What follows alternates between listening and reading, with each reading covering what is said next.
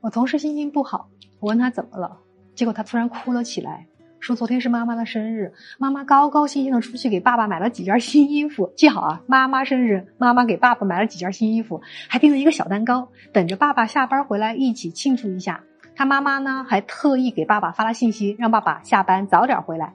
结果爸爸一整天都没有回复。后来爸爸回家了，什么礼物都没有带，还是和往常一样，没和妈妈说两句话。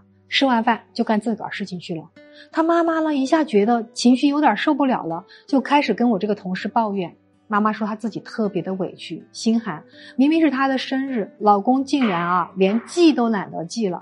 他妈妈给他说了一句话：“你爸这辈子就没关心过我，我这个婚结的也不知道为了个啥。”我的同事听完，你想我这个同事是九零后九四的，他听完一下就被戳着了。他告诉我说，他一直都知道爸爸对妈妈不好，所以他从小到大最大的愿望就是爸爸能多爱妈妈一下，让妈妈更幸福一些。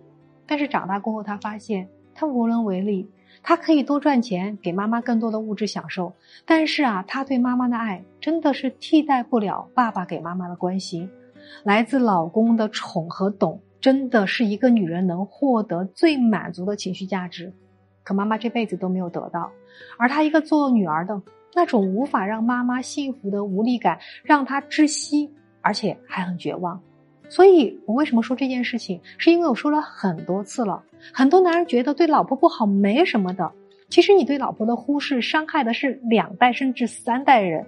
一个开心满足的妻子，一定是一个温暖平和的妈妈，那你的孩子才能拥有一个心满意足的人生。一个恶性循环的家，都是从老公不疼爱妻子开始的。